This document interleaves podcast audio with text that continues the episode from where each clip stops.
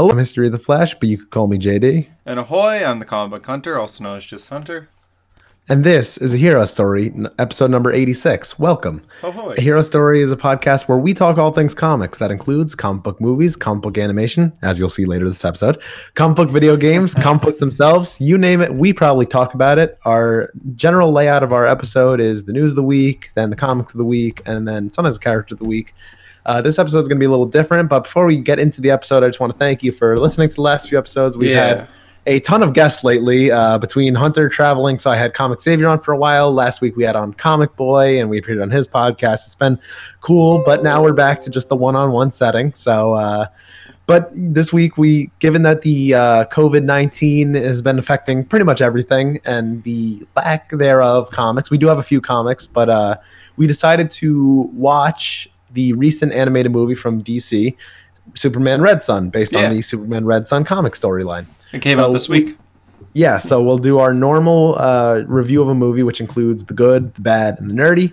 And then we'll go on to the news of the week and then the comics of the week. This week's comics, if you want to skip ahead, the timestamps will be in the description if you want to just jump ahead. Uh, the comics of the week include Robin, the 80th anniversary edition, Batman number 91, Aquaman number 58, uh, Hell's Arisen number 4, and Captain America number 20. Uh, yeah, that's what I have here. So Yeah. So uh, yeah, and pretty much let, us just get right into it because uh, yeah, we watched Red Son. So um, if you're not familiar with the Red Son storyline, it's a storyline from 2003 written by Mark Millar, who's done like Ultimates and uh, he wrote Flash for a little bit. He's, he's done a lot of stuff, um, and it's about what if Superman landed eight hours later on Earth, putting him in the Soviet Union instead of the United States. It's an interesting Elseworld story. It's only three issues long, but they're like three like double-sized issues, so it's essentially six issues. yeah. And uh, yeah, Well, it's, I uh, mean, very Eight hours later, but also it takes place in like around World War II. So Yeah, because he because he lands in 1938. I just mean like he got like the Earth was Yeah. rotated enough eight hours later that he Yeah. landed in the Soviet Union instead of Kansas. so uh, what what happens when Superman's raised in the Soviet Union? So um, the comic is pretty good. I read it like when I used to read comics at the library. So we're talking like 2014 or so, and I haven't Oh, read it oh, since. 2014. Yeah, it's been okay. it's Yeah, been- for it's me. been a long like when I first started getting into comics, like, I was like, oh, Superman Red Son. So I didn't remember much of the story. I remembered like you know Batman's Russian hat and you know Yeah. the hammer and sickle on Superman's chest, but I didn't remember that much of the story. So yeah, it was a I great didn't remember refresher. I- much either. But I remember Yeah, so I- in so like I- 2010. So- Oh wow! Yeah, so, Yeah. so I, I read it yesterday, and then I watched the animated movie today, the day we're recording, and uh, yeah, so everything's very fresh in my mind. So, like I said, we'll break down the good, the bad, and the nerdy. So we'll start with the good. Um, for me, a big part of what's good about this is how accurate this movie was to the comic, and I was very surprised, given you know we just had Batman Hush, which was accurate, and then all of a sudden went off the rails, not being accurate. So Mhm. um, this this one felt very accurate. There's definitely some changes, and there's some creative liberty and things cut out for time concerns, but it, other overall, I would say it was pretty accurate. Yeah, I'd say so. Like there was no there's nothing really that made me shocked like that it was in the movie except for one part, Superior Man, which they changed that slightly but in a good way. Like I think JD Yeah. and I both thought that it was like a, a better change, but not a change that affects the storyline itself. It just kind of Yeah. makes the makes it a little bit little bit more understandable how the, the government would allow Superior Man to exist without him looking like a monster at first. Superior Man, Yeah. for those who don't know, is Bizarro in this universe. He ends up in the movie. He is very human, and slowly as he fights uh, Superman, he becomes like slowly into the monster that Bizarro is. While in the comics, right off the bat, he's Bizarro, and the whole world Yeah. loves him. So it, it makes more sense. Yeah, and in both the comic and the movie, he's made from Superman's DNA. Um, so in the uh, comic, it starts with a uh, Sputnik 2, which Sputnik 1 is the first thing to enter space. Sputnik 2 is like the next Soviet thing up there. Um, it starts with Lex hacking uh, Sputnik 2 and sending it flying towards the United States, knowing that Superman would stop it to get a sample of his DNA once it went into the water. In the comic, in the movie, rather, it seems like it, just comes flying out of the uh, space. Now it's probably Lex who hacked it because Lex is behind everything in this, but uh, they don't go right out and say it. And like I think even Lois says at one point in the movie, like, "Oh, uh, I think it was your scientist, the Russian scientist, that sent it flying towards us." And Superman's like, "No, it wasn't." But uh, They don't show yeah, up, but so they the- the- also they also straight up say that Lex is always five steps ahead of Superman. So it's yeah, a, a big theme of the comic, which they get to at the end of the movie, is that Lex loves chess. And uh, in in the comic, he plays chess like eight games at a time with computers and people, and he's always checkmate, checkmate, checkmate. Like he's always winning, and he always wants a challenge. So yeah, he thinks of his life as like a 4D chess, which is really cool. Mm-hmm. Um, and that brings me to the next good. I thought Lex was absolutely amazing in this movie. He's pretty much exactly how he is in the comics. Like Hunter said, thinking five steps ahead. He's always getting ahead of Superman, despite you know it's the classic uh, brains versus brawn. You know, and uh, the brain wins this one, and it's very interesting to see uh, Lex and. Um, something that I liked and something that I've had like a comic idea in my head for a while is what if Lois and Lex were together because Lois empowers Superman so much and makes him better than he is so what if you give the power of Lois to somebody like Lex, who's already powerful and confident on his own, and then giving him like a supportive person like that to make him even better? He's the smartest man in the world, which uh, brings him up to being able to take down Superman, the rival yeah, Soviet Superman. That's a good point. You kind of get the Lex Luthor that we already know, but Lois kind of calms him, makes him think a bit more, makes him calm his anger. He you don't really see him until later on in the end go out into battle. Like he's a lot more of a stable person in this sense the instead of the crazy scientist that he sometimes is portrayed. So it kind of makes him more of a threat to Superman. I guess. Yeah. Um, and another thing that I liked in this was with the uh, the subplot with the gulags in towards the beginning of the movie. That's not really in the comic. They talk about the gulags and how Superman disagrees with what Stalin did, but um, now in the movie he actually got to see what's going on in the gulags, and he actually sees somebody from his past, um, who was supposed to be essentially the Russian Lana Lang, um, the girl next door, the redhead, the one he knew as a kid who defended him from the bullies. In the comic, she's more of just a background character. She appears and she kind of like watches Superman kind of fall from being the kid she knew to a total uh, like a dictator type guy. But um, in in this one, she her death kind of serves a purpose of Superman to change things. I actually kind of like that better, making her more relevant and more of a uh, plot point, I guess. Yeah, I mean, granted, she's still in a way a background character. She doesn't have many lines or many screen time, but the the moments that she does appear are very important to Superman's character in general. So yeah, Lana is definitely yeah. a good part of this. I don't think her name was actually Lana, but she she is Lana. It, it was it was uh, Svetlana. Yeah, yeah, so. she's the redhead next door that grew up with Superman. The first one that Superman showed his powers to, besides his parents. Yeah. So. Yeah, yeah exactly. Um, so I thought that there were really good themes in this movie with uh, Stalin and Superman and kind of making them one and the same. Of um, in when Stalin was doing it, he was sending people to the gulags for the greater good, for the you know the good of the state. And when Superman's in charge, he hates the gulags, but he does brain surgeries on people to make them kind of wards of the state to mm-hmm. make them work for him, even though they were you know once rivals. So, and I think that you know he goes on to realize like, oh my god, I've become him in a different way. I thought that was like a really interesting theme. Oh yeah, yeah, which is consistent point. with the comic. That's a good point. and it takes does it take Lois to, for to, no, it takes Wonder Woman to point it out to him. That's right. Yeah, because he didn't realize what he was doing. Like, yeah, until Diana, when like you're basically doing what Stalin was doing, that made you hate him so much. And yeah, which which is an, which is another great thing in this movie. Wonder Woman, I thought was fantastic. Yeah. Um, he's very much like the comic counterpart. Just, uh, little differences, like she's not uh, romantically interested in Superman like she is in the comic. But I think that um, she's just really well written in this one, and I think yeah, like she serves a good purpose. And you know, her final scene. First of all, the suit looked great, but oh yeah, um, like you really felt like the turn of her final scene. Like it felt like you were emotionally invested in the character. So I thought that was really good. Yeah, I mean, she in a way was one of the main characters in this storyline. She had important roles to it she was in it more than any other superhero because there are a few cameos in this movie, and she was basically the good guy in this movie. Everyone like Superman's the main character, but he kind of has bad intentions at some point, while Diana is kind of like the superhero of the story. Yeah, and um, speaking of superheroes, uh, Batman I thought was absolutely great in this movie. He is, I mean, beat for beat like the comic. So I mm-hmm. won't. If you haven't read the comic, I won't spoil what goes on with Batman. But beat for beat. I mean, he's not in the movie long, but beat for beat, exactly what happens in the comic. So I thought that was really good uh, what they did with Batman. Yeah, it. He does have a very small role in this, just like the comics. But when he does appear, he is like he's the best part of the movie for sure. And plus, it, so one thing that I want to mention, the good, is each character design is very very good in this. I mean, it's straight from the comics, but It's just Yeah, so yeah, I kind of say that for the nerdy, but yeah, the suits were great. I, I thought the Wonder Woman suit was great. I thought the Superman suit was great. The Batman, all, all the suits were, you know, very good. Didn't Mm-hmm. disappoint. Yeah, Um, exactly. and the colors and everything. I mean, it, it's perfect. Really. Now, now I've talked about how accurate it was to the comic. It actually did add some things. So, um, they added for uh, the Green Lantern in the comic. It's just Hal Jordan. Uh, you, we get to see John Stewart and actually uh, Guy Gardner. Um, John Stewart is voiced by Phil LaMarr, who voiced him on the Justice League animated series and Justice League Unlimited. And it was great to hear the familiar voice of John Stewart. Granted, not very long. I mean, John not- and Um, Guy very weren't long, in the it's very comics. short. Yeah, John and Guy weren't in the comics. They put him in this movie, but they only have like two lines each.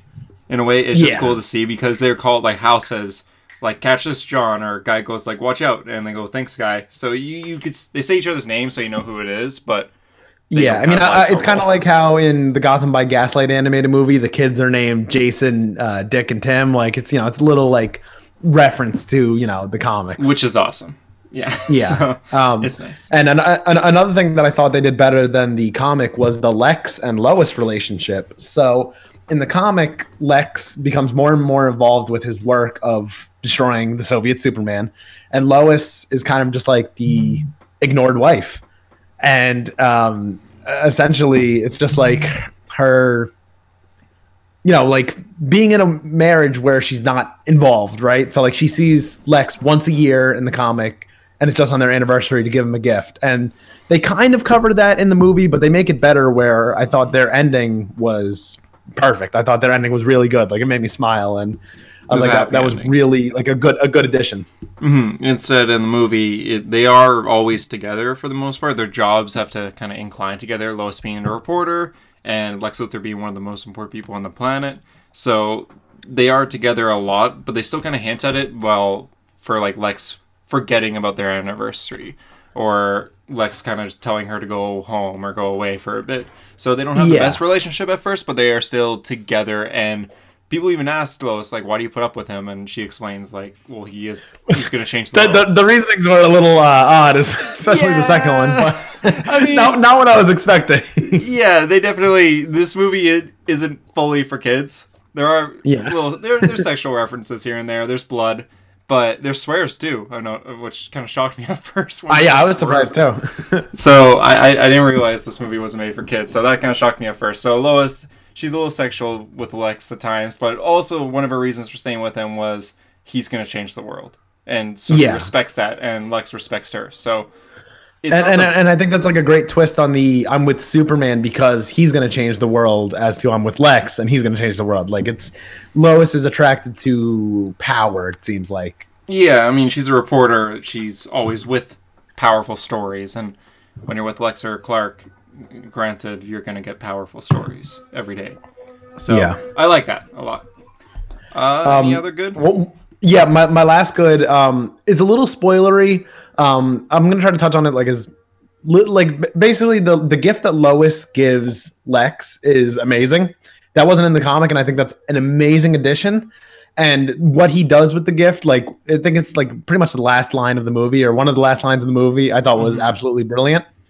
Um, it, it was it really felt like the comic right there and like enhanced the comic. Like I'm usually I usually stump for comic accuracy unless it really enhances the plot, and I felt like that enhanced the plot. So I was glad they added that. Yeah, I, I like. But, but. I don't even really want to cover it because I don't want like if somebody's gonna watch the movie, I'd rather them you know see it in the movie. It's not like it's a very simplistic gift too. It just fits Lex's character. It's and, it's it's it's two words, but it's a, it was a very like well delivered line. yeah, and the gift sticks with him for the rest of the movie, despite being such a minor thing. So yeah, yeah, it was nice. yeah. So that's pretty much all I have in the good. Me too.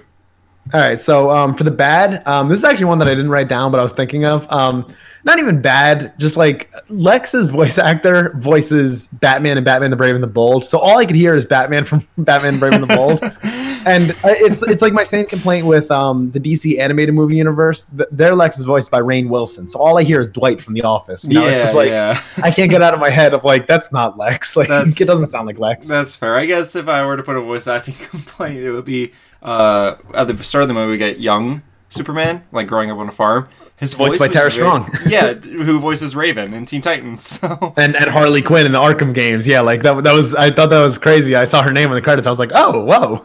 yeah, so I could tell right off the bat, like I, it, his voice seemed a little off. Like it seemed very a little too high pitched compared to the other boys that was with him Yeah. as a kid, and that's because it's voiced by Tara Strong. So Yeah. makes sense. Um, Um, so so something in my bad is that Superman is very aggressive in this one. So Yeah. like the way he rises to power in the comic is more of like a, a out of reluctancy. Like he doesn't really want to be in charge. Like I think even in the comic he says like I don't care about politics. I just want to make the world better. In Mm-hmm. this one he does want to make the world better, but he's very aggressive to getting there. He's a dictator. Yeah, which is it fits what the character is, but I think in the comic it's kind of more compelling of like the reluctancy brings him to a point of no return as opposed to I went to my own point of no return, you know?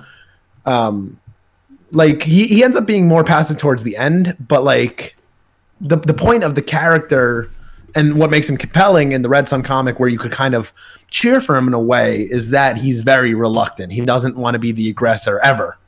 Yeah, that's a good point. And even watching this, I was trying to think back to when I read the comic, which again was like ten years ago. And I was watching it with my girlfriend who's never read it before, and I was like, "Yeah, he's Superman is kind of like he he's a bad person, but he always has good intentions."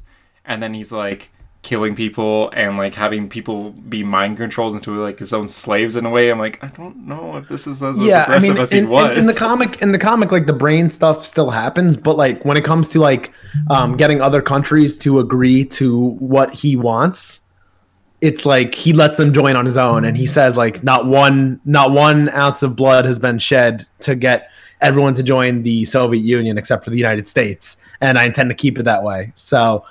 In the comic, it's or in the movie rather, it's a little different. I, I think it would have been better if he was a little bit more passive. I mean, he's it's not more terrible. threatening. Yeah, exactly. So Um, I agree with that. Uh, I was hoping he'd be a bit more calm. I understand Yeah. him having like anger moments, but it just felt like he was very angry throughout the movie until a certain point. So yeah. Yeah. Um, two of the the other two things I have in the bad category. I don't even know if it's like bad. It's just like things that I didn't love. Um, they cut out the subplot of um, in the comic they have somebody who's working with Superman who's Stalin's illegitimate son, so he can't view him as a son in public, but he is related to Stalin, and he he's the one who wants to rise to power. It essentially felt like in this movie they combine Stalin's son with Superman in this movie because he has some of those traits that Stalin's son has in the comic. I think in the comic it was cool because they were much more of like a yin and yang of like Stalin's son was the aggressor who really wants to get to power. Superman is the passive who doesn't really like he's reluctant to go into any seat of power. He just wants to make the world a better place. Yeah. So they, they basically combine the characters. I probably would have added him. I don't think it would have been that hard to add him. Um, and the other thing is uh, for Hal Jordan, they leave out his backstory. It's a very short backstory in the comic. Like it's literally uh, one page at the max, and it's not even him talking about it. It's literally just uh, Lex explaining his backstory. Um, in the comic, his backstory is that he gets his willpower from being in a Korean internment camp.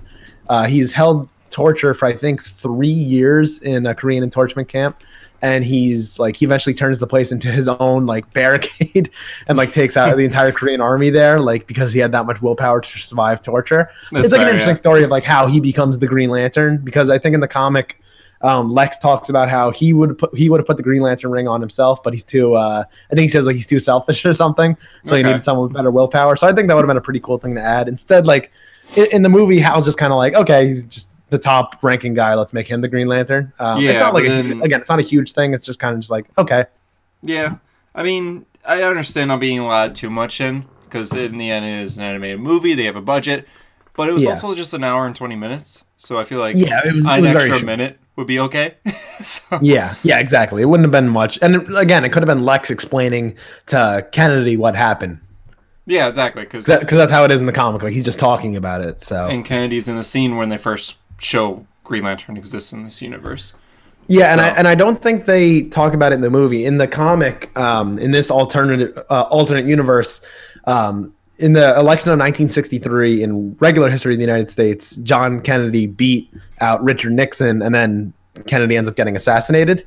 Yeah, Um, and then in the comic, Nixon wins that election and he gets assassinated, and then uh, Kennedy goes on to be president much later, like how how Nixon went on to be president later in the 70s. So I thought that was kind of interesting that they didn't uh, put in the movie. They kind of just like let you follow the context clues. Yeah, Um, that's fair. I mean, But it's still, still interesting nonetheless. Like again, it's like a little tiny thing. Um, yeah, it was but cool yeah, to so- see a lot of Green Lantern moments though, because there were way more than I expected. I kind of, I what I remembered was the origin story for Hal. I remember him first appearing, putting on the ring, but I don't remember the rest of what happened. And there was a lot of Green Lantern moments in this movie, which made me kind of hope that there would be more little hints to Justice League members. I was kind of thinking maybe we'll see Jay Garrick at one point. So Yeah, in in the, in the comic, they make reference to Barry Allen, but they don't actually show him. They actually show Iris West um, at the Daily Planet working. yeah, Uh, I'm trying to think if there's anyone else they show reference to in the comic. I can't really think of anyone else that they show reference to. Well, yeah, I was, I was, I was just hoping that maybe Yeah. we see, well, just because the timeline will line up with Jay Garrick, maybe we see something to do with Atlantis. So, Yeah, well, I mean, it's Justice cool to think of like how Superman being born somewhere else throws everything off, or landing somewhere else throws everything off. hmm well, well, again, like that also makes a Russian Batman. Like Batman in this isn't necessarily like Bruce Wayne parents shot in an alley. It's Bruce Wayne parents killed in basically like a slave camp. Yeah, in the yeah in the gulags. Yeah, Yeah. exactly. Um, so, So so if we're done with the bad, uh, we Yeah. get to the nerdy, which is pretty much everything I have. Um, yeah. so the the nerdy was cool. Um, like we mentioned before, the the suits were extremely comic accurate. Mhm. Um, I, I can't think of a suit that was changed uh, for this Nothing was movie. changed I think they, I think they were all yeah. brought from the comic. Um, I mean, it is to fit the DC animated style. And again, it's very Bruce Timm kind of. yeah, A little bit Bruce Timm, a little bit modernized of that style, but it is their comic accurate suits in the end, which is Yeah. cool. Um, I, I like I mentioned before, the Batman story is beat for beat what the comic is. Um, Mm-hmm. The ending with uh, Brainiac, Superman, and Lex Luthor was pretty much beat for beat with the comic. It goes a little differently in the comic, but I thought they enhanced it enough here. But it, it was definitely felt very comic booky. Change was good. And yeah. uh, yeah, like the ending of um, like like I said, I'm not even gonna spoil it. But what happens at the end with Lex and Superman is like beat for beat for the comics. So Mm-hmm. there, there was like a lot of comic accuracy. Like that, that was something I was glad that you know maybe they learned their lesson from Hush of you know you can't change up what makes the story relevant. exactly. Uh, I guess I shouldn't. I- should have talked about this on the nerdy side, but I'll just bring up again. A lot more Green Lantern stuff than in the comic, which I liked a lot. I mean, they could have Yeah. added it in. It wasn't like, oh, we're adding all this stuff that's on the comic and it's a bad thing. Like the added things were actually good in this movie. I thought everything that they added that weren't in the comics were good additions. Nothing was a bad addition in the end. Yeah. So yeah, Green Lantern was awesome. Uh, All right, so that brings us to final score. you go first. Okay. Um, I love the comic accuracy. There were little things of the themes of the character that I wasn't crazy about, but overall, I found myself enjoying this film. I'm gonna go with I'm between seven and seven point five. I, I really enjoyed it. Okay, I was gonna go seven point five eight. Like there weren't Okay. much that was wrong with this movie. For what it was, it was really good. It was a great adaptation of Red Son. Yeah, yeah, I would I would agree with that. That was a great adaptation Mm-hmm. of like respecting the original source material and adding some new things. I thought uh, they did a really good job. exactly. And a lot. faith if they're gonna do the long Halloween soon, that they could do you know respect the comic. Are they doing Long Halloween? There's been rumors that they're doing Long Halloween for a while, which scares me if they're going to do it in the DC AMU uh, style Oh, or not. They- It, they it, has to be Tim Sale style if you're going to do Long Halloween. Yeah, But, that's a difficult story because of all the time jumps too. uh, yeah, and it's 13 issues, which is a long. Like you have to cut out a lot, or you have to make it a two-part animated movie. How long But- is Red Son for issues? Three, three issues, but they're oversized, so kind of like five to six. Oh, okay. And they Makes still cut out some stuff. So Yeah, so oh, that would be difficult if they do that. I, I, think like- they'd have to do a two-part, like they did the Dark Knight Returns two parts. Exactly, yeah. But yeah, this was a great adaptation. A lot of DC animated movies, which we get like five a year or something like that. We get quite a lot of these, and a lot of them aren't as comic accurate, like Hush. Uh, like even the ones that are comic accurate, they add things in the end. Like the And Throne so- of Atlantis one is like not that comic accurate to Throne of Atlantis. Exactly, and even the one before that, Justice League War, was pretty accurate to Origins. They just swapped out Aquaman Yeah. for Shazam, but it was in the end an accurate story. So Yeah. this was probably, as far as I could think, the most accurate animated movie.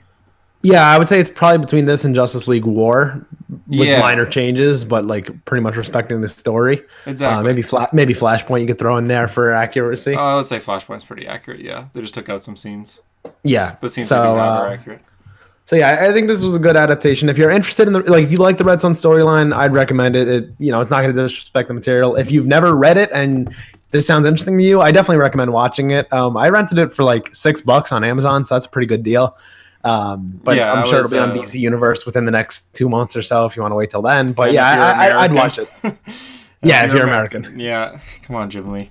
Uh, but yeah, that's our Superman Red Son review. Now we'll go back Yeah. to the regular podcast, being the news in the comics. News. Surprise, surprise. There's not a lot of news since it's the end of the world and all that. Uh, Black Widow was delayed due to the end of the world. So, kind of disappointed. I mean, it's expected, but I mean, this movie's already six years too late. But I guess we're it's delayed again. So. Yeah. Still waiting on that Black Widow. Uh, I don't think it'll be added to Disney Plus. I, I asked in our group chat if people thought, and everyone said doubtful, including JD. So I guess I guess it's not happening. I, Uh, I, I just think I just think that to put it on Disney Plus would be like you know this is a movie that even if it doesn't do well, like the lowest grossing MCU movie will still make five hundred million dollars. So That's you, you'd be losing a lot of money on Disney Plus. Now I think that New Mutants would be fine to put on Disney Plus because I just don't see that making more than let's say two hundred fifty million. That's I, I think that that one's already been in development hell forever. I would just put that on Disney Plus. Yeah, for day. sure. And JD and I are both kind of stuck at home right now, being with the whole COVID nineteen thing. So if New Mutants is out on Disney Plus, we'll be reviewing it right here. I'm sure. I'm sure we'll both be Yeah. able to watch. You have Disney Plus, right? Yeah, I do. Okay, so yeah, we'll both watch it then. Um, we got our first look at the Dark Nights Metal sequel, Death Metal. Greg Capullo recently put on his Instagram little images of the comic. Uh, we got some new designs again. We looks like Swamp Thing will be like a burnt out Swamp Thing, which I think is such a cool idea. I don't think this has Ah. ever been done before. But he's like a dying tree in a way. He's very skinny. Uh, the where he's usually green is all kind of crispy black and a little bit of embers in him. I think it looks really cool. So I'm. It makes me feel like it's not canon, but I know in the end this will be canon. So it's it's interesting. Yeah, well, I was I was thinking how is this all going to fit into canon as well? Um, and like, what's with the with the bat suit with the eyes cut out? Like, who who is that? Yeah, I don't know who that is Do either. we know? N- I mean, Like, it, looks like it looks like an older man in there, but the suit looks like the Damian Wayne uh, Earth six six six suit. oh yeah, it kind of does. Yeah. So I don't I don't know who that's supposed to be, but yeah. Um, I mean, this looks pretty cool. Um, the the Joker dragon is terrible. There's like a, a- dragon with a Joker head, which doesn't look good, but Yeah, it looks terrible. Absolutely horrendous. Uh, it looks like the uh, Crow Robins, which are the Batman Laughs Robins, are going to be like just jumping around the streets. Which I, I kind of I like the concept of the Crow Robins. I think it's interesting. It's creepy, so I don't mind that.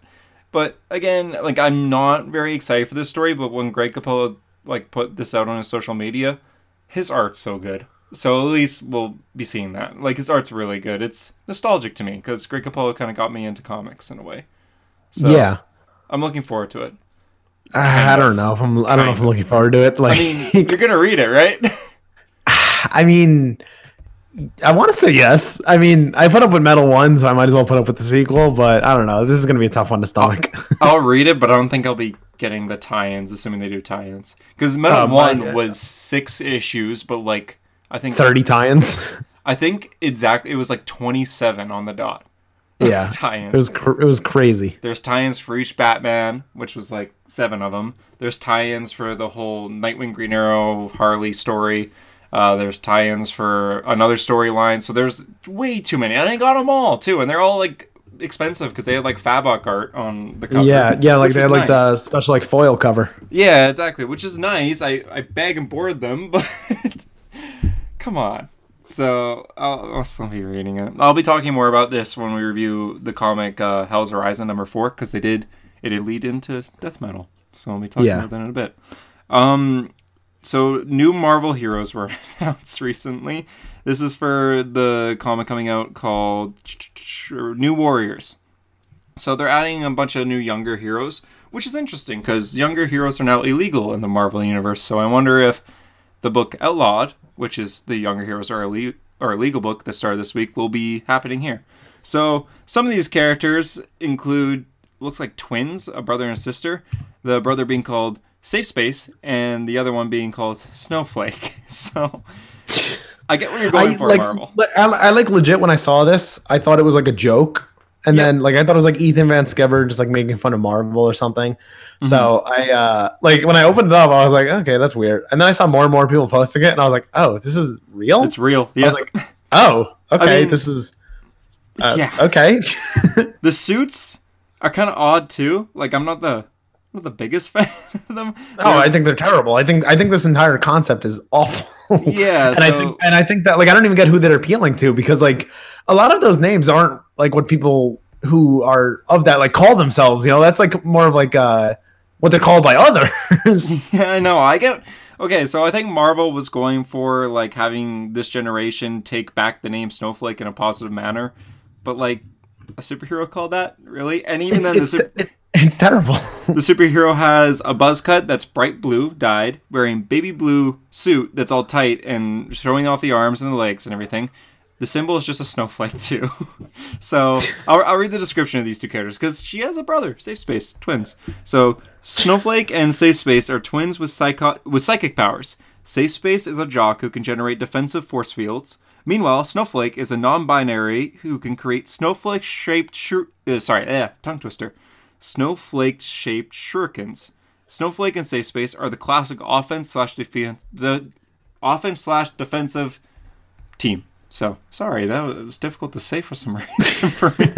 English is only my twelfth language. No. yeah. Um, additionally, they revealed another hero for this called Screen Time, who is a character that kind of looks like. He's like a, isn't he like a memer? uh, okay, I'll read the description. Oh God, I didn't read the description until now. Yeah, doesn't it say he's like a memer or something like that? it does. so the I, this is my first time reading this. A meme obsessed super teen. That's official. Whose brain became connected to the internet after being exposed to his grandfather's experimental internet gas. Now he can see augmented reality and real time maps and can instantly Google any fact. Does this make him an effective genius? He sure act like it does. What? Th- this is terrible. I mean, this like it literally sounds like parodies. It does. I mean, the design is cool. He kind of has like a cyclop like a cyclops. He's a memer. I know. I know. I'm trying to defend. Okay, yeah. Me, me and him have the same superpowers when I go on my Instagram Explore page and get on a meme uh, page. Like this is this is terrible. like you try to Marvel will announce before this like so I think these were revealed on Monday. And on Sunday they were just like, "Oh, we have this big announcement. We're showing off new superheroes tomorrow." And everyone's like, "Oh, interesting. Let's see who they are." And then the first one you show is Snowflake, and the second one's first description is a meme obsessed superhero. it's like, what? Okay, the design is like Cyclops, but black and green. So I think that's neat, at least. But geez, Yeah, what the I- heck? I, mentioned this before we started recording. I, I think this is character. These are characters who will not sell well. Like I know number ones always sell well, but I don't see these selling well after the first issue, maybe. And then they're going to be canceled, and they're never going to be talked about again. It's going to be one of those like failed experiments that 20 years from now we're like, hey, you remember this character that's obsessed with memes? Even like one year from now, we're gonna be saying that. Like, hey, do you remember Damage? DC's Yeah. Hulk. Because I don't. Yeah, this is wanna- this is like this is a very lame attempt. Like I, I don't even understand what they're going for here because it's like they're trying to appeal to a different base, but they're also kind of just like not. Yeah, This is very odd to me. I mean, his logo is a Wi-Fi symbol. Yeah, this is. It's like, how do you do, fellow kids? Do Yeah, you like exactly. memes? I mean, And like, assuming it's gonna be written by someone who's obviously much older, I think it's gonna come off as very cringy. Like when he comes up with like 2011 meme font. Like, oh you, you ever seen the Wendy's commercial where it's like the memer eating Yeah, the spicy chicken sandwich? And he's like, eat spicy goodness like a boss. like that's the Ah. kind of meme that they're gonna talk about. He's gonna say that. Yeah. Oh God. it's gonna be so wanna that. cringy. So if, if you have, if, if, you're listening to this podcast and you've never seen that commercial, pause it real quick and just look up on YouTube Wendy's the memer. It's the cringiest thing you'll ever see. It's the worst thing ever. I can't believe I got paid for it, or maybe Yeah. yeah. Um, if you want to make a new character, now this is coming from me. I don't. I'm not a comic writer. I mean, I hope to be one day, but right now I'm not. But from experience from reading comics all these years, if you want to make a new character, the best way to introduce him or her is in a book that's already selling. Jessica Cruz Agreed. was Agreed. introduced in Justice League during Justice League New 52, where it was at its prime. Like Geoff Johns was writing it, and it was really, really good at the time. And Jessica Cruz was introduced, and she didn't even become Green Lantern until like 20 issues in. She people got used to her. They got used to her as Power Ring. They got used to the idea of her, and people started to like her. And then bam, she's Green Lantern, and she's successful. So with Miles Morales. Bart Bart Allen got introduced during Mark Waid's run, which already had like you had you had Return of Barry Allen and uh and Born to Run, and then you had like a few filler stories, and then you got Bart Allen. Like you got to build up of like, okay, this run is already awesome. Boom, here's a new character. I'm gonna grow to love him. You know? Yeah. And then And then he ended up getting a run like less than like two years later. he got a run, and then he ends up being on a team like Young Justice, which back then it sold very well because people saw Bart Allen and they knew Bart Allen already, so they went to buy it. It's not like I feel like if you just show first concept art of Bart Allen and be like, this character's gonna be in Young Justice, people will be like, okay, well that's just Kid Flash, but in like different colors. Why would I want to read? Yeah, that? exactly. kind of thing. So you got to get used to the idea first. Miles Morales was introduced in Ultimate Spider-Man. He wasn't even Spider-Man for several issues. He was just Miles Morales. And then when he finally got bit by the radioactive uh, by the radioactive spider, people got excited for that because they already knew the character. We got to build up to him, and then look at that. Ten years later, he's got his own movie. So that's Yeah. how you introduce characters. You don't just you don't make a character called Snowflake and then be like, "Hope you like it." Yeah, like I, I literally have not seen anyone who's like, "This looks awesome! I can't wait to read this." it's people like laughing at it, like, "This looks terrible." Yeah, it. Oh god, like people are laughing at this. I I didn't even read the meme superhero until just now live on. Yeah, I re- yeah I remember reading that, and like people started like making like uh like satirical versions of these, like adding like another hero that's like with a stupid concept, but like tr- drawing it the same. So at first I thought that was one of the fake ones. I'm like, oh no, this is real. Yeah. okay. Yeah, it's a strange time. Uh, sticking with the comic news, Gwen Stacy was a comic that was created by Marvel recently. So people, Marvel decided to make a Gwen Stacy solo series, or I guess mini series. And a lot Yeah, of people mini. were like, "Why would you make this character's been dead for a while? We have Ghost Spider, which is her own comic with her as Spider Gwen, that's already selling fairly decently. Like, why make a story on Gwen Stacy with no powers? And it's supposed to be like a flashback to before she died. It ended up being the fourth best sold book in February for Marvel Comics. So apparently, people And, and that, wasn't even the number one, right? That was like a number like three or number four. It was number four. Yeah, Yeah, so, So- like that that's pretty crazy that like a fourth issue of Gwen Stacy was one of the best selling comics. Like first issue, okay, fine, I understand collectors and all that. This this is like impressive and something that I think that this should prove to DC maybe is that sometimes you got to take the risks on miniseries for some of your more obscure characters because you don't know what's going to sell. yeah, because Mar- or Marvel does that a lot. They have a series for everyone. Like literally everyone has probably had a miniseries within the past ten years. While DC. When they do it, it's usually pretty good. We're reading Strange Adventures right now. It's an Adam Strange miniseries, or I guess maxi series, and it's really Yeah, good. they, Mr. took, they took a chance on Mister Miracle. Yeah, and it was fantastic. So it was very successful. Mr. Miracle number one, I think, is worth quite a bit of money right now too. A, a lot of money. Yeah, so I'm hoping Strange Adventures gets up there too, because I got that. Yeah, me too. Well, it, it def- Strange Adventures definitely sold a lot better, so it probably won't be mm-hmm. worth nearly as much, but it'll probably be worth a decent amount. Yeah, so Gwen Once, Stacy. once I get that Tom King and Mitch Gerads signature, haha. Exactly. So Gwen Stacy's fairly successful. Um, next bit of news going to live action. There's a rumor that Marvel Studios president Kevin, uh oh, I'm not going to say his last name, has reportedly IG. Feige, Feige. We say it differently every episode, and people have been bothered by that. Uh, Yes. Has reportedly had conversations with Sony about co-producing a Spider-Woman film. Uh, you want to talk about that?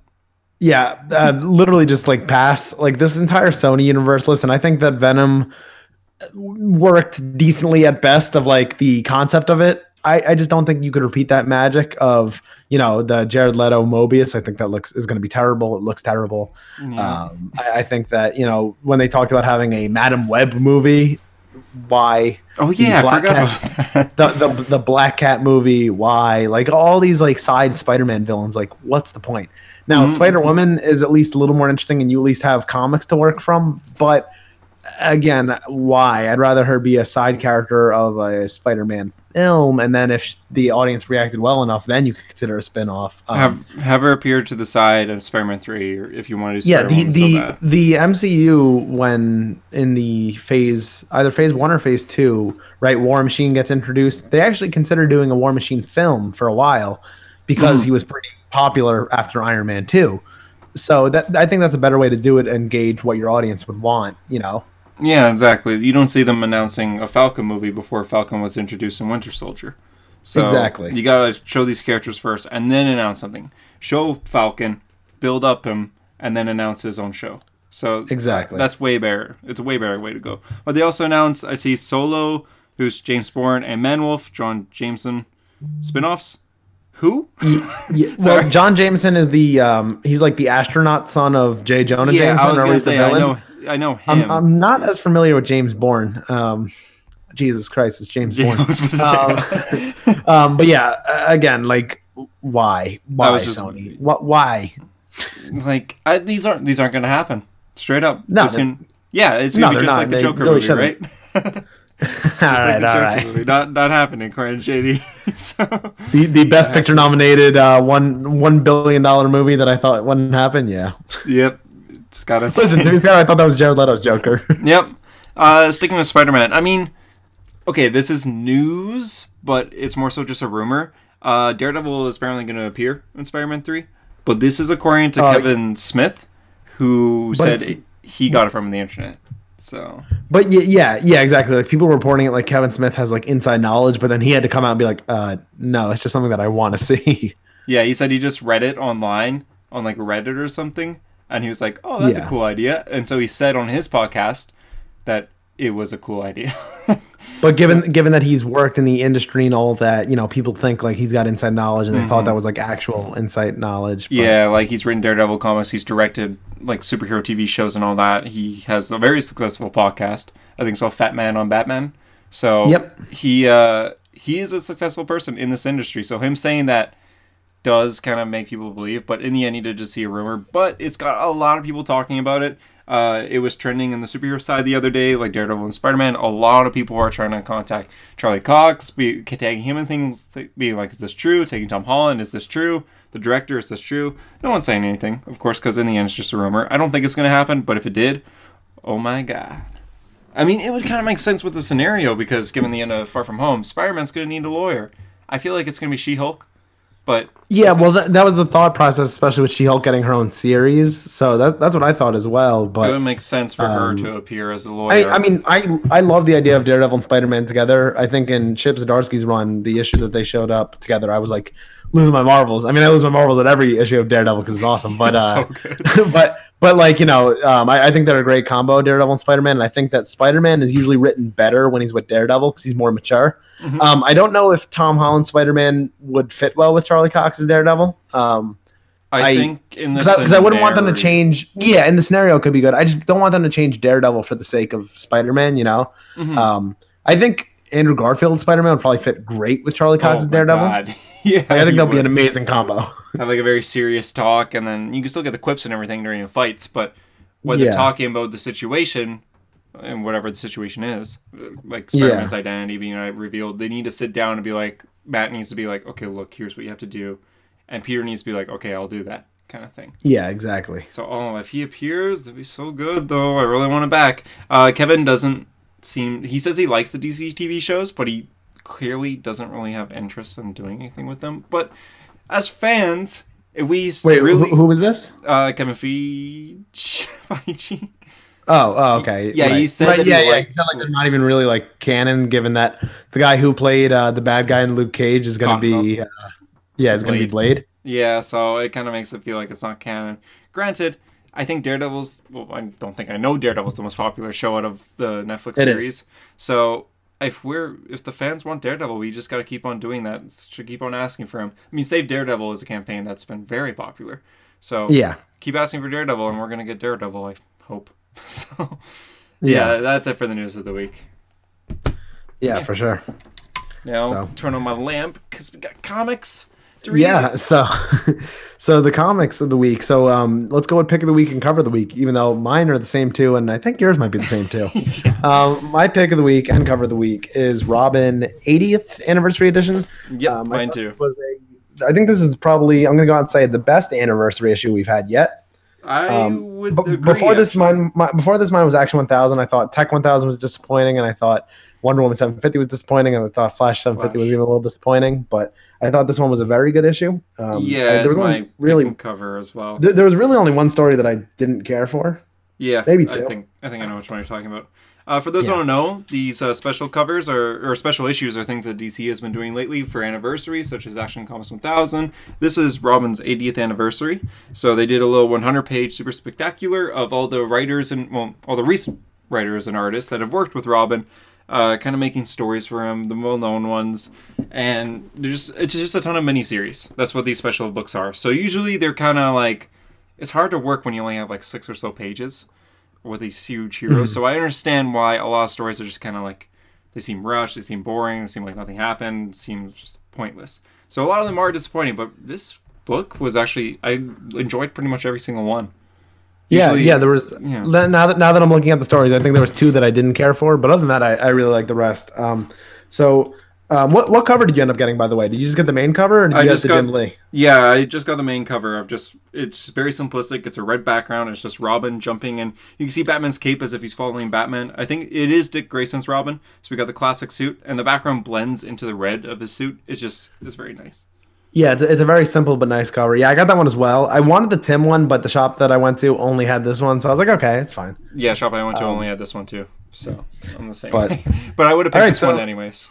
So yeah. Yeah. So um, the first story is we'll, we'll just go story by story. Uh, we don't even have to recap them, but kind of just like what we liked, or Yeah. you know something that we liked out of them. Uh, Yeah. The Marv Wolfman one is the first one. Um, the dialogue is very Marv Wolfman-y in the sense that it's very like 80s, Classic. Um, 70s and 80s, but Mhm. um, it's it, it's a serviceable story. I thought it was like an interesting concept.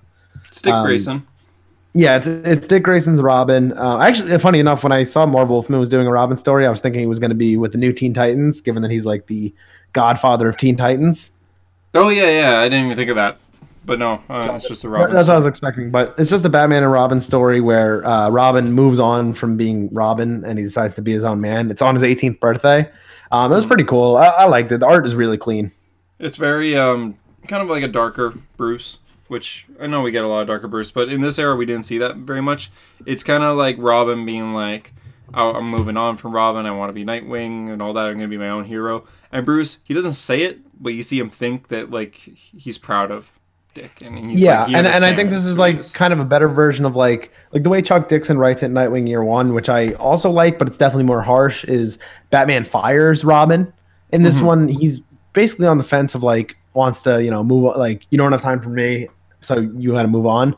Like, but instead of Bruce forcing him out the door, he kind of makes his own decisions. So yeah, exactly. I, I- thought this was pretty well written. So yeah, this this was a this was a good story. I liked it. Um, and the the pinup or not even pinup, it's like a cover is actually from um Batman and Robin or All Star. Batman and Robin the Boy Wonder, which I got like immediate flashbacks to Frank Miller Batman. So I was like, it's oh a god. terrible book, but my God, is it a, ever nice Oh, it's, it's it's beautiful because it's Jim Lee art all the way. But yeah, that's one of the like, worst books of all time. It actually got canceled due to how like midway through. Yeah, it's Um, terrible, but the art is brilliant. I mean, even this cover here, this is one of my favorite Batman and Robin pictures ever. I think Batman looks incredible in it. oh yeah, Jim, I mean Jim Lee's you know the master. Like um, his face is so good. so, Yeah. But yeah, it's a terrible book. Um, so, so the next story is uh, the one that I was most Chuck Dixon. anticipated for. Uh, yeah, Chuck Dixon's Nightwing story. Uh, Chuck Dixon hasn't written Nightwing since like 2004 or so. It's it's been a long time. Uh, Mhm. last time he wrote Nightwing was at the end of Nightwing Year One, so we're talking way back. Um, he's, I think, pretty much everyone's favorite Nightwing writer. He's Yeah. written, I mean, to me, the best stuff. I mean, he's my second favorite writer of all time. His Nightwing run is my second favorite run of all time. He's just, it- it's a great run, and uh, Hunter's starting to get more into it and trade. And I I think am. as you as you reread it, I think you're gonna be like, yeah, damn, like this run was great. Like it's the best of Dick Grayson. Yeah, I Um, mean, I, I never even finished the run when I got into it. So I'm, I'm Yeah. restarting and I'm going through all eight. Is it eight or seven? it's eight, but the eighth book is all tie-in, so I just recommend people getting the first seven. Okay, sounds good. But uh, but yeah, so um, the story it's a really short story. It's set right after No Man's Land, so the earthquake happened in Gotham. Um, it's Nightwing saving a woman and saving an EMT, and the woman uh, actually gives birth. Um, it's very Chuck Dixon-y, where he talks about the physics of jumping off things, and uh, it's just a cool Nightwing story where like he, you know, wants to have faith in people. People start shooting while there's an earth, like while an earthquake just happened, but you know there's still good in the world, and uh, the lady gives birth while being saved, and um, she wants to name the kid after him, and he's like, "Well, what about Robin?" I, I thought this was a really nice story. It's really short, but I thought it was really good. Yeah, it is nice. And I mean, I was, the- I mean, I was, I was hoping for, given that in a lot of Dixon's Nightwing run, uh, Barbara Oracle's there. I was really hoping we were gonna get Oracle in this story, but we didn't. But you know, beggars can't be choosers. I really enjoyed it still. Yeah, I mean, it's short and simple, and we get the finger stripes, so the best Nightwing suit. Yes, yes. So, and the next story we get the finger stripes as well. This was, yeah, best Nightwing suit. yeah. Um, the, the next story is by Devin Grayson, who wrote actually took over Nightwing after Chuck Dixon, Mm-hmm. um, and she also wrote Titans uh, in 1999, which is what the story is based off of. Yeah, it's based um, it- Titans. It's it's a pretty good Titans team. Like that's one of the things I really like about that 1999 Titans run. Um, you got Nightwing, uh, Troia, which is Donna Troy, uh, Flash, which is Wally West, uh, Roy, and uh, Aqualad. That's a, that's a good team. It they get more yeah. people in their run, but in this story, it's those five. Um, so th- th- this is a pretty cool story of you know Nightwing's leading the team and they're fighting off against um, the Hive, right? The Hive. Uh, yeah. And uh, it turns out that it's actually a simulation that uh, Damien Darhk is watching. Oh, and I um, didn't catch that it was just a simulation. I was like, Yeah, was or, thinking, or like, maybe it's like a battle, or- a battle that used to happen. I, I thought it was a simulation, but Maybe um, it is, yeah. Da- Damien Darhk's basically just like scolding his team and saying like how Nightwing's such a great leader, and like it, it's highlighting how Damien Darhk's actually a terrible leader. Yeah, and um, the the revelation is that actually Nightwing has been under the mask the entire time, and uh, he, he takes it away from him, and he's like, uh, it- it's like a nice line, um, like he's telling Damien Darhk how to be a leader. He's like, "You ever consider a pizza night?" it's very Dick Grayson-y in the you know Yeah, two it's nice. thousands. I, I, I like the story. uh, the next story is a King story, I believe. Yeah, the Agent Thirty Seven, which is from Agent Grayson. Um, yeah, I didn't even think of that. I saw Tom King was doing a story and Tim Seeley was doing a story.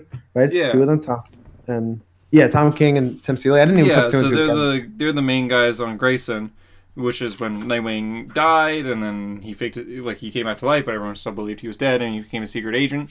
It's called Grayson. I highly recommend it. It's really good, actually. Yeah, you could get it in five trades because I have all five trades. They're Actually? pretty small, but they're yeah five Oh, trades. okay, it's yeah, really pretty small.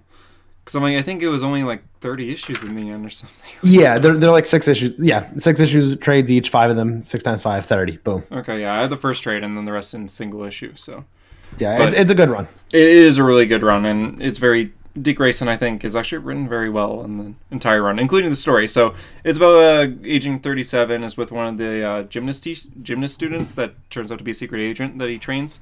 So um, basically, he he's also a gym teacher in this time, and he takes some of his gymnasts and they become agents. So it's him and this agent. They go and they basically just save someone who ends up being a gorilla for Gorilla City. It, it's kind of strange. Like the storyline is kind of strange itself, but it the whole point of it is he's trying to teach this gym student how to be a hero in the end. And when he's training her, he has like memories of Batman training him, and he's kind of saying the opposite of what Batman's saying. So Yeah, at one point Batman says in the past says, "In your darkest moments when all else fails, remember your anger at those who took your parents." And Dick Grayson says to a student, "In your darkest moments when all else fails, remember all the people you're going to save." So he's kind of saying the opposite until the end when he says the same thing as Batman in the past, saying, "Ignore your mentor, do what you do best, be you."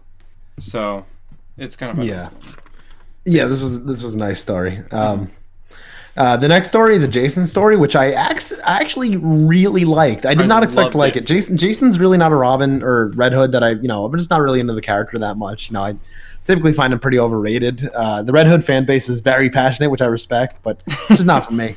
I, I Um, like Red Hood.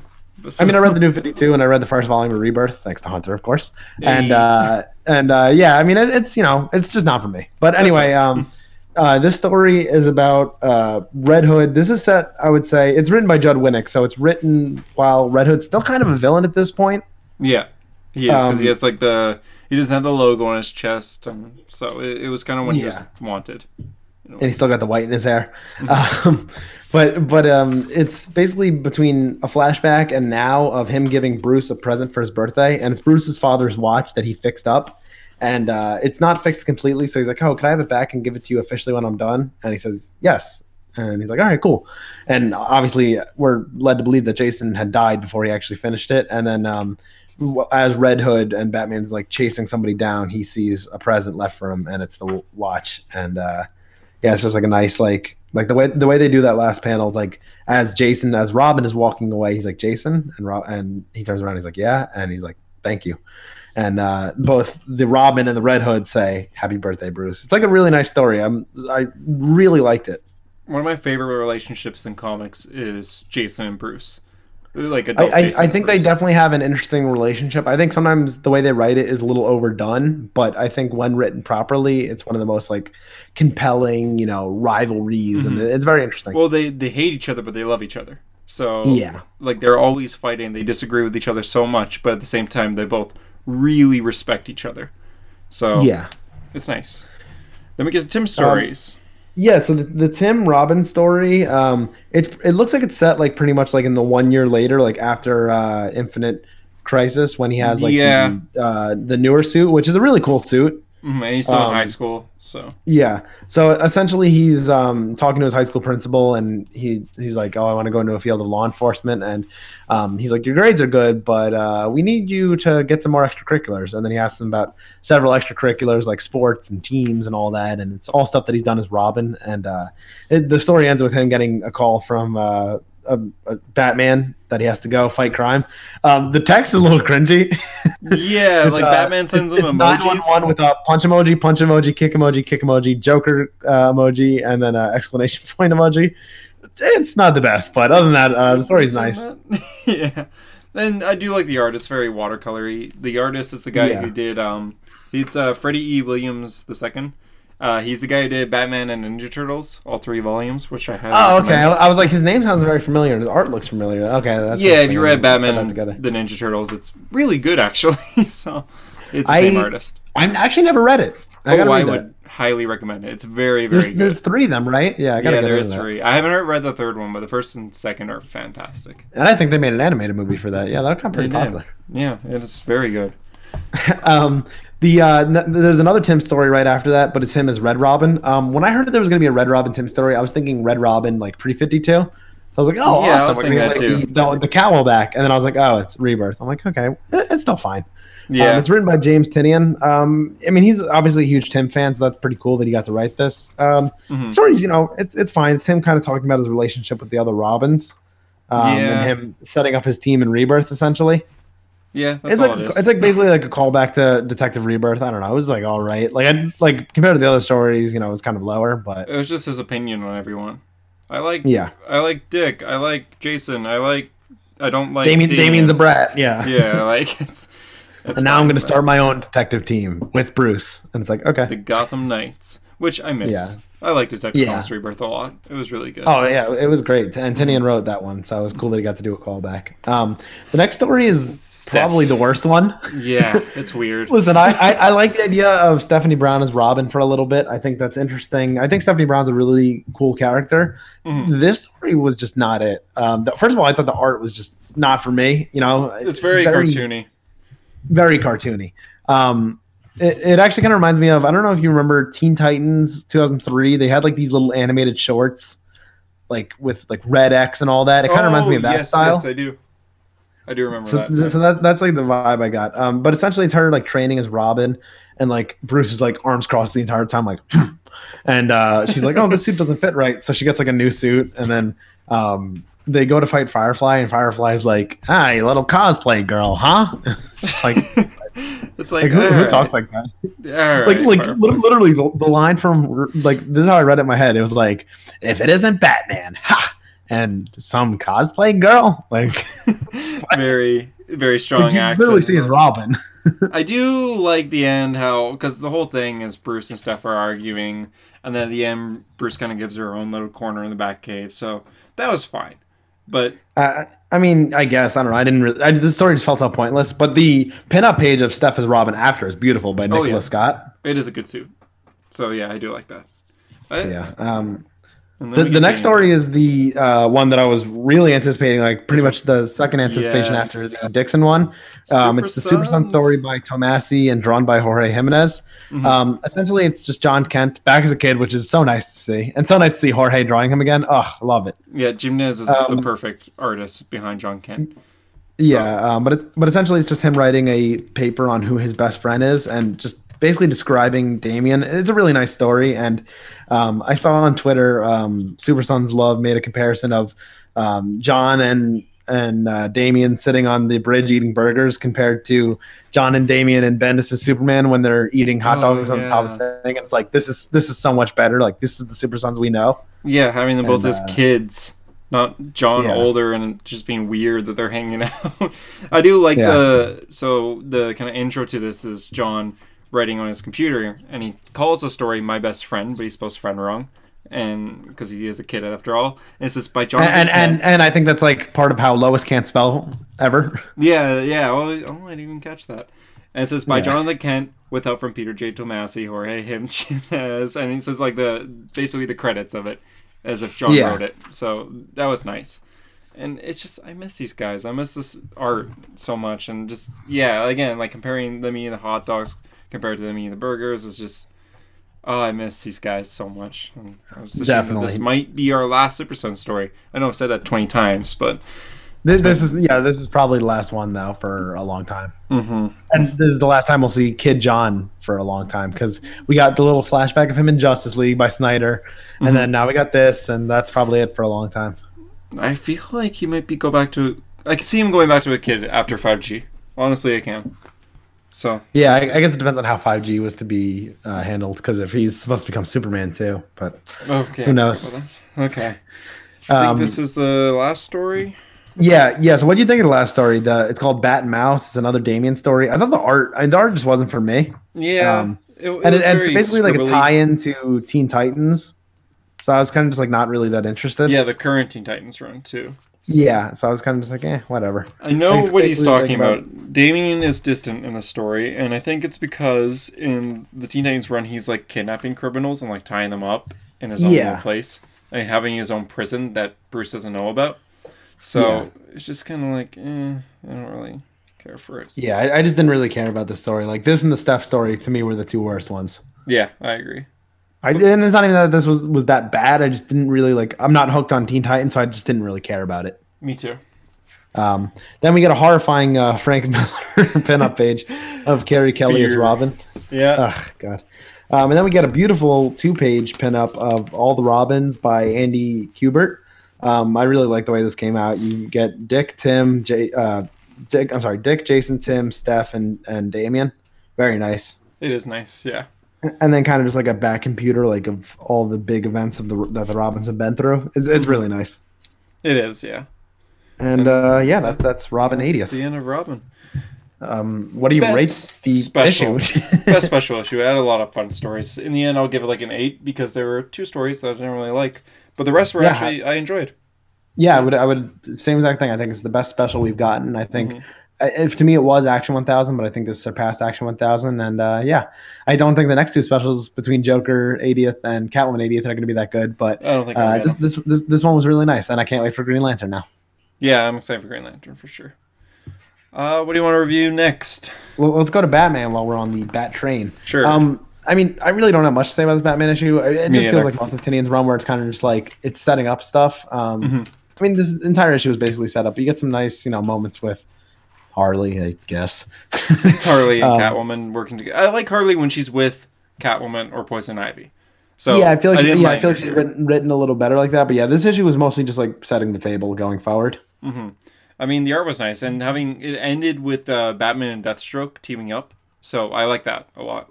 I Yeah, I was I was actually are- surprised to see them uh, teaming up. Yeah, Slade and Bruce are great characters when they're working together. So I'm looking Yeah. forward to that. But in the end, um, we don't really know. It loo- Yeah, looks it's, like it's, that it's, it's, Riddler- look- it's really just like a lot of setup. Mm. It looks like designer is doing Riddler's plan, so it does look like Riddler's like going to be the big bad for the next issue or maybe next two. But in the end, it is just set up, and so yeah, Yeah. it's, it's good. Um, what about uh, Aquaman 58? What do you think of that? I thought that was a pretty good issue. It was a good issue, but he named his daughter Andy. Really? Yeah, that, that threw me off. I was like, what? like they didn't. Okay, so last issue, Mera gave birth, and we didn't know the baby's name because Mera just gave birth, and that was like the last page. Uh, this does a little time jump to I think it says ten, yeah ten months later. So the child is just about one years old, and so we see the name is Andy. Really? Is it is it A N D Y or is it A N D I? Because Andy with an I could at least be for a girl, but Andy with a Y is for a boy. Andy with a Y. That's very weird. yep. Um, so that threw me off. But in the end, this was a good issue, and Aquaman got a haircut.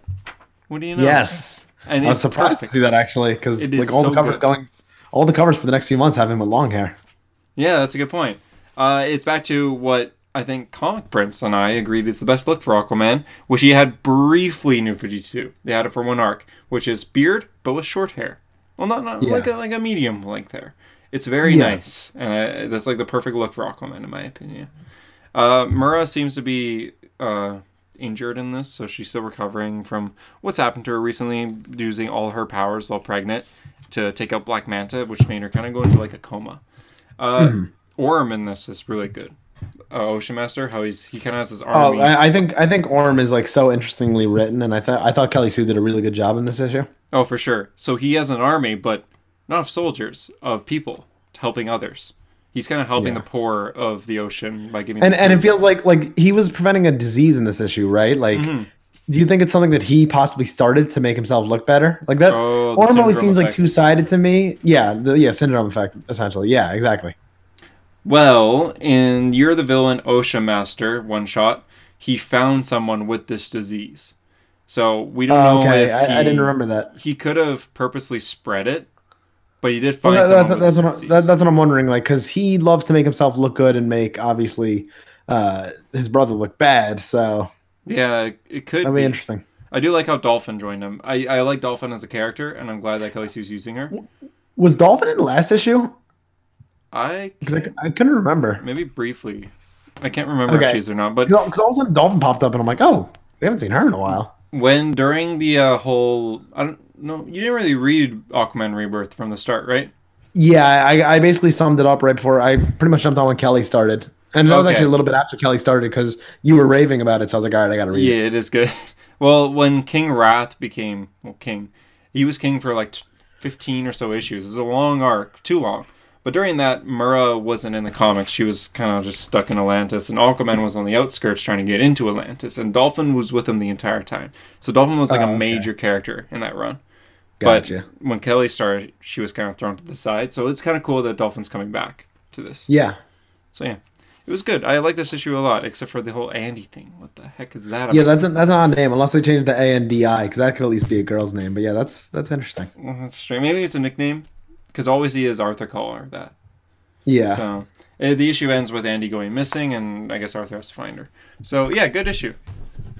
Uh, yeah, you want you want to go to Hell's Arisen? Sure, I'll tell you what happened in Hell's Arisen. So this was the end of the Luthor versus Batman Who Laughs thing. Uh, it was basically the major things that happened in this was Luthor made a cure for the Batman Who Laughs and uses it on him, but the Batman Who Laughs is able to kind of like take it out of himself and give it the cure, like force it into others instead of his bloodstream. So he basically cures all the superheroes. So then he doesn't get cured from the Jokerization thing. So Supergirl's back, Blue Beetle, Shazam, Donna Troy, they're no longer infected. They're all back to normal. Um, Do, Luthor do you feel like this series like led to anything, or is it kind of just like uh, it just like we just went on? it led to a rivalry with Luthor and Batman who laughs. And in the end, like he Luthor is responsible for saving everyone. And mm-hmm. they Supergirl notices that. Like we were saved by Luthor. So well she at first she says no, like we gotta get Luthor, but then she realizes that we saved her. So the mm. this takes place after Justice Doom War, and I didn't think it did because Perpetua is in it, and Luthor goes to her at the end with Batman and laughs, being like, "Look what I've got you," and then Batman and laughs kind of convinces Perpetua that like he has a better plan than Luthor, and Luthor he wants to be the hero of the story, but I just want to like help you, and Luthor and Perpetua can read minds, so she kind of realizes that's true.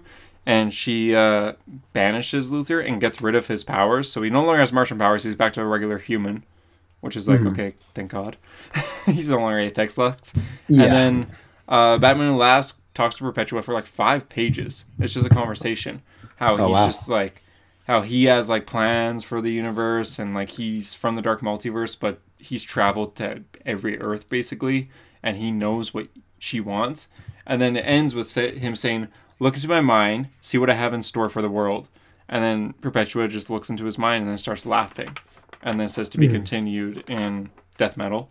Uh, it also apparently he showed uh, Luthor as well what happened before he got banished. Like before Perpetua got rid of his powers, he also saw what was in Batman Laff's mind, and he got banished to some field on Earth.